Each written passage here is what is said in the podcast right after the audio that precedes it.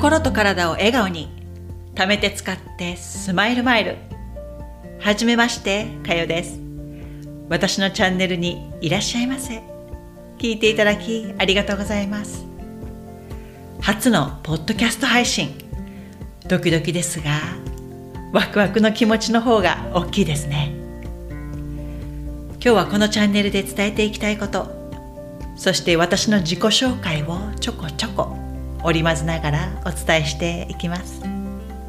まずはこのタイトルの「スマイルマイル」なんですが私は心と体はベストフレンドだと思っていてこの2つのバランスが整っている時は自然と体調も良くなって笑顔が増えていくんじゃないかなと思っています。お買い物をするとマイルがたまるように自分自身を笑顔にするとスマイルマイルがどんどん溜まっていく。そんな感じです。まずは自分を満たしてあげることが最優先。それから周りの人にあなたのマイルをお裾分け。貯めて使ってができますよね。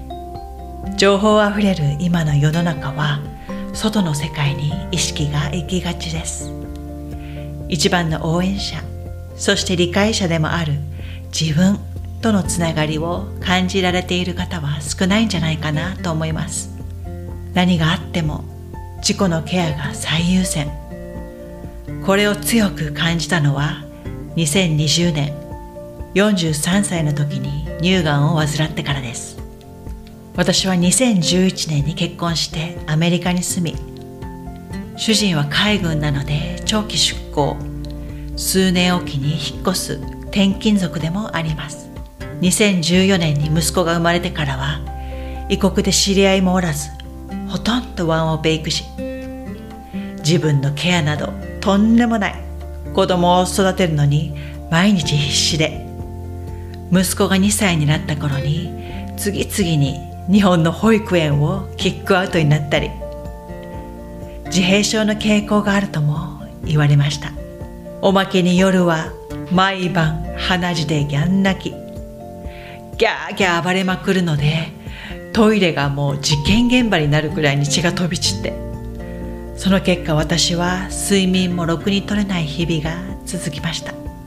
日々蓄積されていくストレスの発散方法もわからず。毎日息子に当たり散らし自分と向き合うなんて皆無だったあの頃。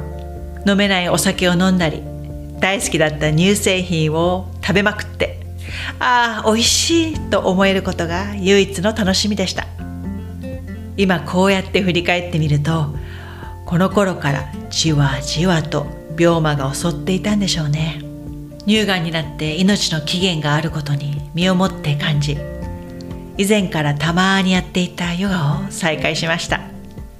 辛い治療の中でもヨガをすることで心の平安を保っていることに気づいた私はヨガをきちんと学んでみたくなり治療を受けながらヨガインストラクターの資格を取得。心と体がつながるとこんなにも感情のコントロールができるのか。自分に優しく自分の心の声を聞いてできる範囲でその時にできることを行っていくことの大切さ。自分自身を大切にできると周りの方への接し方も変わっていきます。あちこちに飛びがちなマインドと普段意識せずとも動いてくれている体。自分との向き合い方や食べているもので体や心は変わっていきます。私は日本にいる間そして乳がんを克服した後は病気もほとんどせず毎日元気に過ごせています。この病気になったのは意味がある。私だからこそ伝えていくべき使命がある。と勝手に思っています。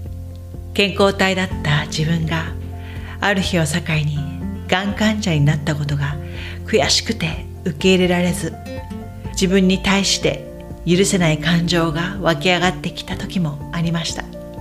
しかし今は食生活を和食に戻し原点に帰ることでもともと自分に備わっている生命エネルギーが戻ってきたような気がします。つい頑張りすぎてしまうあなた。ストレスとの向き合い方がわからず夜も眠れない方。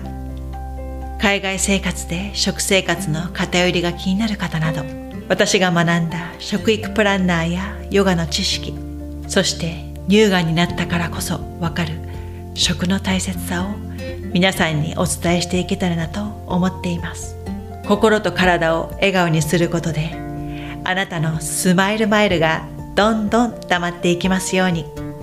これからもよろしくお願いします。最後まで聞いてくださってありがとうございました。それではまた次回に。チャオ。